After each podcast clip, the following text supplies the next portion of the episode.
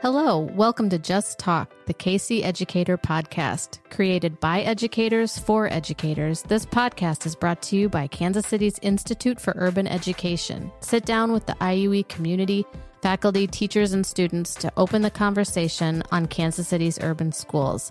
Education is social justice and community, theory and practice, history and future. Let's just talk. Our guests today are Reggie Berry and Sarah Eblin. Reggie and Sarah are educators that have worked in Kansas City's urban schools. Um, they're currently facilitators focused on restorative justice education and have started their own organization called RestorED. They've also been gracious to partner with the IUE in multiple ways, um, working with pre service teachers and our recent graduates in our annual summer professional development. So, welcome, Reggie and Sarah. Thanks for having us. Thanks for being here. Um, so, we're just going to jump in and have you start just um, kind of sharing your story about how restorative justice education has become your passion and priority. Like, what, how did you get here? Beautiful. Yeah, it's all, it's all about the story. Um, so, Sarah and I, we taught um, together a few years back. We started off with this great eighth grade class um, which were pushed into a big high school with these big old kids. And we started thinking about like how can we cater to them developmentally, uh, making sure that we are meeting the needs of these students. Um, and so we started toying with creating an advisory and just trying to bring community with them or to them. And with that, we we found that um, building this community was creating students that were just like more curious, more kind, had this like compassion and empathy for each other, and that's looked like you know they wanted to be at school. Their attendance was like higher than their peers. Uh, you know, um, you know, discipline was not even really an issue with this group. And so the funny thing about it all is we were doing like we weren't familiar with like restorative practices yeah, then, but yeah. we were like doing it. Um, and then when it came down to like learning of this practice, we were able to start putting a name to it and that's when it started kind of evolved. It's like, okay, this is this is what we want to do. This is what we're going to do. Um, so we continue to try to grow these practices within our classrooms and with other teachers, um, and that evolved into, hey, let's let's make this a school-wide initiative, in which we left our classrooms and became restorative justice coordinators, which that day to day was creating um, opportunities to build up community, but also when it came to conflict, like creating that space to allow to facilitate conversations between those that have had had needs that, to be met. And from there, of course, it's like let's let's let's keep on dreaming. You know, we have these middle school students that are coming here, they're not familiar with the practices. Mm-hmm. Let's go touch them. And so uh, we we reached out to the the district and said, hey, let's see if we could get some restorative justice coordinators at our our middle schools. And so we started off with three schools. And fast forward to 2022, uh, we were in 12 different schools, 12 coordinators, and growing. Yeah. Yeah. And um, I mean that's the beginning, but that's the yeah. I'm, I'm gonna pass it over to the growing part. Yeah. right, right. Um, so we were working in Kansas City Public Schools. We had 12 coordinators and really helping them build what we built so naturally at Southeast High School in their own schools, from elementary, middle, and high. And we thought, like, our city needs this. We need better education and we need really a position dedicated to to do this work because if you don't have a dedicated position, it's something that can easily fall off. And that's when we really started advocating within other school districts for this position and also trying to think of how do we provide a nationally um, vetted training to Kansas City. And so we partnered with the National Center for Restorative Justice and became trainers uh, through that organization. And then just recently developed RestorED in the last year and have been working with districts to provide national training to teachers just because teachers spend the most time with our students. Yeah. And so that's where we really see this work take off is in the classroom. And then from there, having a restorative justice coordinator at your school to do the work uh, day to day as well. And that's where that's where we're at now. So partnering with different district and charter yeah. partners in the city. You know, you talked about this it's like that being unconsciously competent, you know, when you were starting off as teachers and you were doing these things and you didn't know what it was called yet. Right. So for anyone that's listening that maybe doesn't know, like, how do you describe it or, or define restorative justice education? I know it's a broad right. set of it's a framework or a broad set of practices, but like, what? How do you describe it?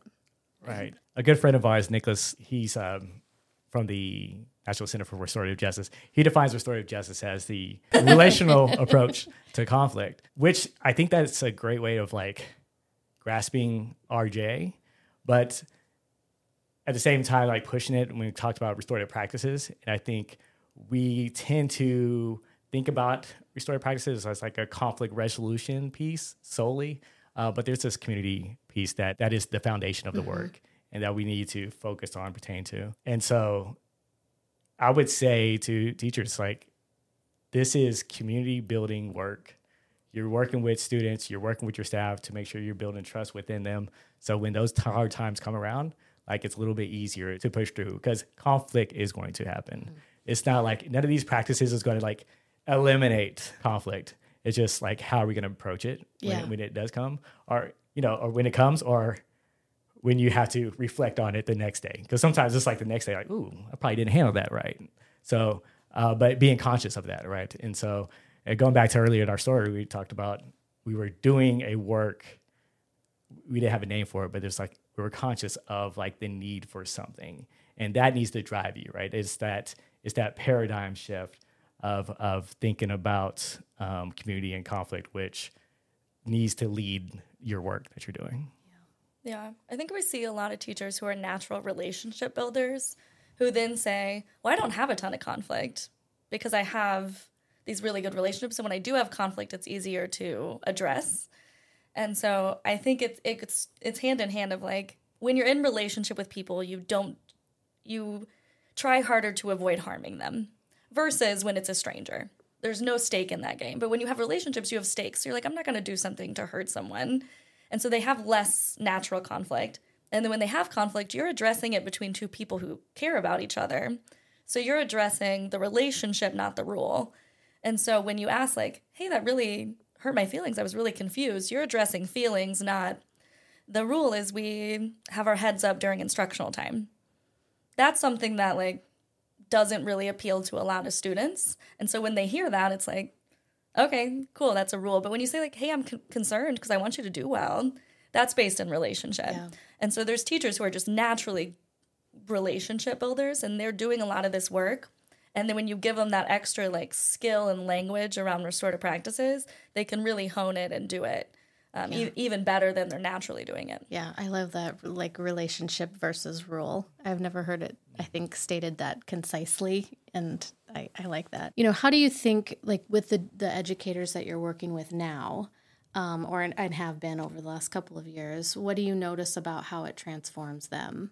I think the beauty of it is like first and foremost, there's a lot of buy-in when it clicks that it's it's similar to a flipped classroom academically. You're flipping accountability in the classroom. Right now, teachers are doing, or a lot of teachers are doing a lot of work in their classroom. And then there's so much burnout because they're spending their days both naming and solving problems for students when students have a lot of those skills already.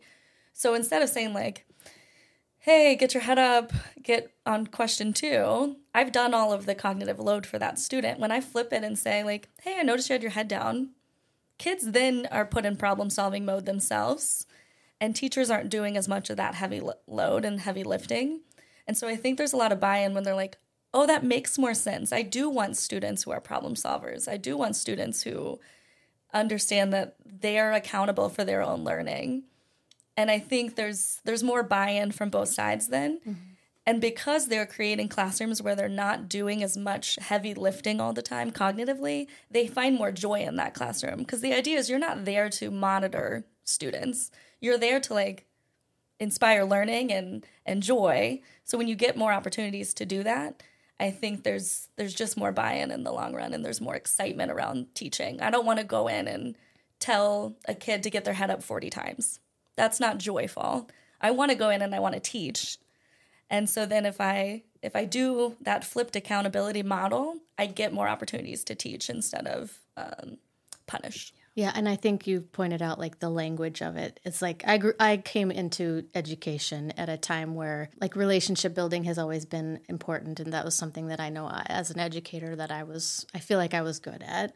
But the language, this the flipping of the language is something that is really challenging. I think, especially for educators that have been around a minute, and I see that in some of the schools that I'm working in that are trying to do this. You just hear it's so refreshing to hear a different way to frame the language with the kids, even young kids, because I work primarily in elementary schools. And putting that accountability on them just changes everything. And I've learned so much, even just as someone going into the classroom and how I, you know, how I am changing my own language too. Um, so it's really, um, I think that's really, really important. Um, what about changes you've seen in students? Like you talked about students showing up. Um, what other kinds of things do you do you feel like it does for students? Um, it gives them agency. I mean, they are able to like one feel like they're empowered to to speak for themselves, to speak up for others, and we've seen this countless of times with the students that we worked with. We uh, formed a ambassador, student ambassador uh, program, and these were just students that were going to help facilitate uh, circles and do community building projects and stuff. And some of those leaders, we call them our alternative leaders because they have been like pushed through, dragged through this punitive processes. And they knew like that restorative, this restorative practices, this way was a, a, a more needed alternative, right? It was something that gave them more of an opportunity to resolve their conflicts, to be a part of the school. So the same, so same students, you know, they're stepping up and they're taking these leadership roles that have uh, never been given to them, right? You know, in the past, and these same students, I think uh, Sarah was just speaking about that, you know, those calls we get about, oh, I'm, I'm, you know, I'm doing this, I'm doing, I have this success story, I'm, I'm working at this uh, transit transition center, or I'm, you know, I'm a teacher now. We have, you know some of our ambassadors are teaching in K- Kansas City Public Schools. You know, it's like so. Um, there's definitely an impact there. It's just giving more voice the more students. Yeah. Yeah. What kind of pushback do you get? You know, when you're working with teachers that that think it's too lenient or don't have a, a true understanding. Like, what what is what are you finding in that pushback? I think an initial pushback just comes from a lack of understanding of what restorative practices is day to day. And I think that's incredibly fair because there's a lot of uh, restorative practices in name only. And it's like we call it restorative practices. A kid goes to an office, they come back 20 minutes later and they have a snack. And that can be very confusing as a teacher. True restorative practices require actions of repair. And so when a student has caused harm, an action of repair might be I'm talking to my classroom before I re enter. I am doing something for that classroom to give back to it for the time I took away because of uh, my actions. And so there's actions of repair in that, and everyone is involved in that process. So restorative practices by name only may look a lot like the traditional process where a student is taken out of the classroom, talks to someone, and then is put back in the classroom, and no one who was truly harmed by that action is is a part of the process and that's not restorative and i think that's sometimes where the confusion like confusion comes from is like hey we have this new term and then we're seeing students be taken out of class and returned to class like it was before and so it feels like we're not doing anything. And they're taking away suspension so I, I as a teacher don't feel like there's any accountability. So i think true restorative practices when they're implemented have to be done well so that we're not up against this this misconception of what it is and so that more teachers have an opportunity to see it in its truest form. Mm-hmm. I also think I mean we were classroom teachers who it it was very frustrating to not be involved in the process. Mm-hmm. Um, so I I get I get that perspective. And I think if you don't have proper training and you're just hearing a new buzzword, it is there's a yeah. there's some it's, exhaust. It's a, it's a, new thing, right? Yeah. Oh, it's, it's, a buzzword. There's a new thing. A new something I have to do that's put on my plate. Right. Um, and we try to calm that ease when we have our trainings and we talk to educators like, we're not asking you to do something more, right? You're already going to do something, right? You're already going to address a student, right? You're going to say something, but like, what are you going to say? How's it going to sound, right? In return. So just like undoing some of these misconceptions uh, when they're coming in there, because I think being former educators, we, we, we get it. We get it. Yeah. I mean, I, I've seen so many different types of like programs, initiatives come and go. I've, I've, I've saw multiple principals and superintendents and all the things that you know go on in our in our systems that just gets you know kind of deflate teachers. And it's like I can't. I'm not gonna. I'm not gonna invest in this. It's gonna go away. Yeah. Yes. Right. so it's like, uh, but it's like okay. So then then it's like we talk about language. Oh, this is not a program. You know, it's like mm-hmm. okay. So how do you how do you communicate that this is not like a program? This is like a way of thinking. And that's another whole Yeah. bag right there. It's like, oh, way of thinking. Now this sounds silly, you know, like so I mean, it, it comes. Eh, there's a lot of every step of the way. You get a little bit of pushback when you put teachers in those spaces and students in those spaces. That's when they start seeing. Mm-hmm. That's when the transformation comes. So you always need to. We're always inviting them to be a part of these processes because you can't. You, it's a, it's a feeling. I don't know. It sounds it sounds silly. That might push a lot of people away, you know, off or turn them off. But it is a feeling. You have to come out feeling. You feel a certain way, and it's like, okay, how can I replicate that over and over? Yeah. And it's a marathon. you know, it's not. Right. A, it's not a short race. No, it's exactly that. I think the best conversations we've had with teachers are like, don't sacrifice what you want right now for what you want long term. And you're never going to hear a teacher say, like, I want a student to be pushed out. I want the school to prison pipeline. I want a student to not learn from their behavior. We want all these things from our students. We want them to understand how they impact others. We want them to be successful. We want them to be problem solvers. But sometimes what we want right now is them out of our classroom. And that's that's a real feeling. What we want right now is like to feel like there was quote unquote justice. But what we want long term is our students to be able to solve their own problems. So it's like don't sacrifice for what you want right now for what you want long term. And we have really good conversations with educators around that of like you're not going to find an educator anywhere in the city who says they want something negative done to a student, but it can be hard in the moment to to make that your action when you have 32 kids in a Yeah. classroom. And so I think it's just finding those those right strategies of like okay, what do I want long term and then what can I do right now to make sure that long term is still true for students. And and that's that's the beauty of the language is you're just not and I think when we think about impact to students, when you flip your language, you're not escalating students. And I know as a teacher, I, I'm sure I escalated students multiple times. Not sure, I'm confident I escalated students. So when you flip that language, you're not putting students in a space where they're at risk of escalation and you're at risk of escalation as a teacher, which harms your relationship. It puts the students at risk of like we always say if a student within 10 minutes of your class is put out of your class, that's a that's a teacher problem. You know, like somewhere we went wrong as a as an educator. There are obviously uh, caveats to that. Sure. um, But the idea is like we just need to put students in spaces where they can problem solve and make choices for themselves. Uh, and I think seeing the effects, whether that is like student leaders who end up working in the the like justice space, or it's something as little like they made it to fifth hour.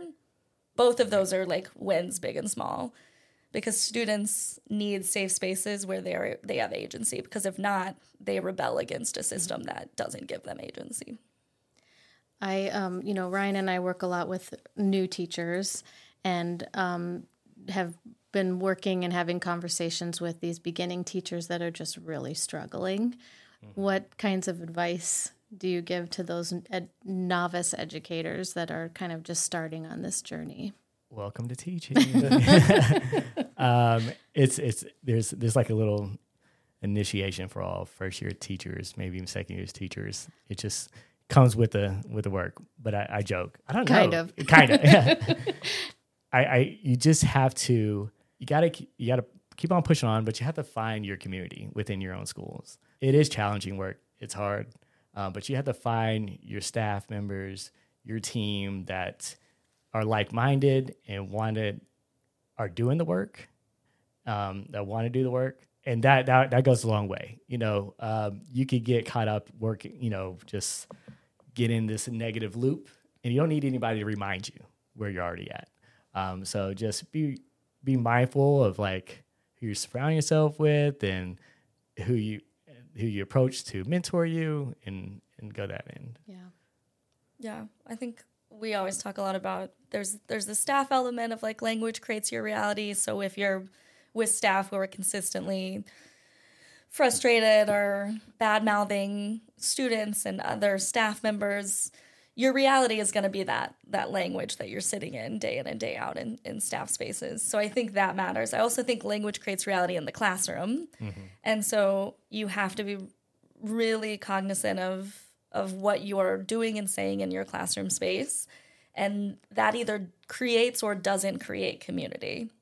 And so I think when you're going in, there's something about, and it's funny because elementary teachers do them kind of naturally, and then we forget to do them in middle and high school spaces. There's something about saying, like, we are a family, mm-hmm. we are a mm-hmm. community to your students day in and day out. Because right. the more you say it to yourself and the more you say it to them, like, language creates that reality for you and for them. And when you're in community with people, you like you cause less harm. Yeah. And so I think like there's something in those first few months of like you just have to create your own reality and you have to like cognizantly think of your language and what you're doing in staff spaces and in your own yeah. classroom. And mm-hmm. there's something powerful to that. Right. And I keep thinking back to what you said too, because I'm thinking of one particular classroom that I've been supporting, and um, they they are doing an excellent job, really, of trying to use the language and trying to stay um, and you know all the all the right kinds of things um, and yet there's still a struggle. There's still, but it's that repair piece. So even if students are having to leave, it's when right. they come back in, how do we repair what happened before? Mm-hmm. Um, and I think that's just like a really, like you you named earlier, like that's kind of the main one of the main things. Um, but I think I see that especially with new teachers, like keeping that at the forefront. Right. So and yeah, I think it can be challenging for new teachers who are really excited about this new way of thinking, but are in structures that haven't caught up to that. Mm-hmm. And so when a student does have to be sent out, there might not have been a restorative approach in an office space. And so they come back and they're like, well, what can I do? But I think it's so important to remember as a teacher in your classroom, you still have the agency to make choice and change that conversation. So if you don't feel like there was a a real authentic conversation had and needs weren't met outside of the classroom. Before they re-enter you still have the ability to create a system yeah. and say okay before we re-enter part of our um, norms as our class is we do x y or z. And we've seen that be really powerful of like hey what we do in the office that's one part of repair.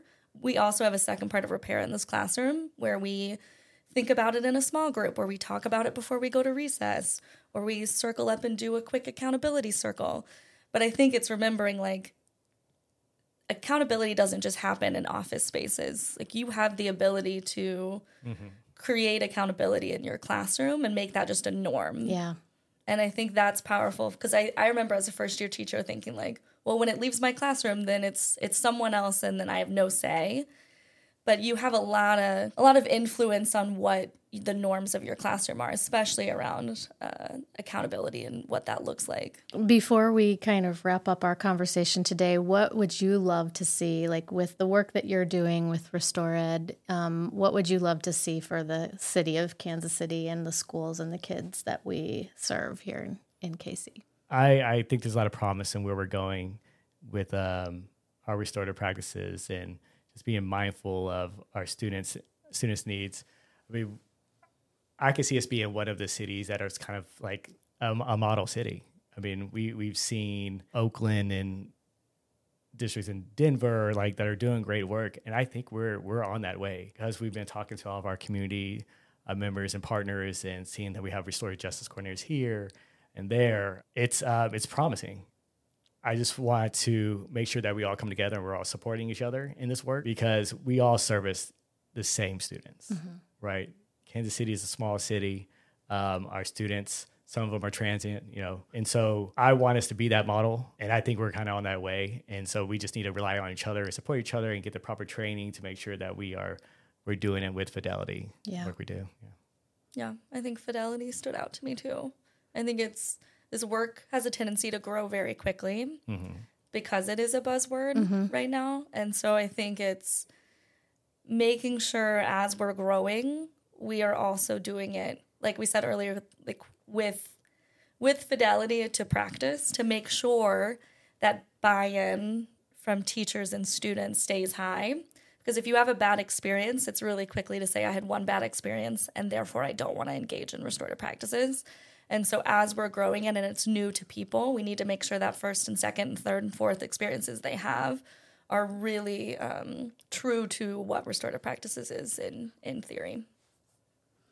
Well, I have seen both of you in action, you know, in training and working with our new teachers, and um, I just really appreciate what you all are doing and um, have learned a ton just from listening and having even this conversation today. So, um, thank you for for joining us. Thank you. Thank you for listening to Just Talk, a KC Educator podcast. Thanks to the generosity of the Kansas City community, Just Talk is brought to you by the Institute for Urban Education at the University of Missouri, Kansas City.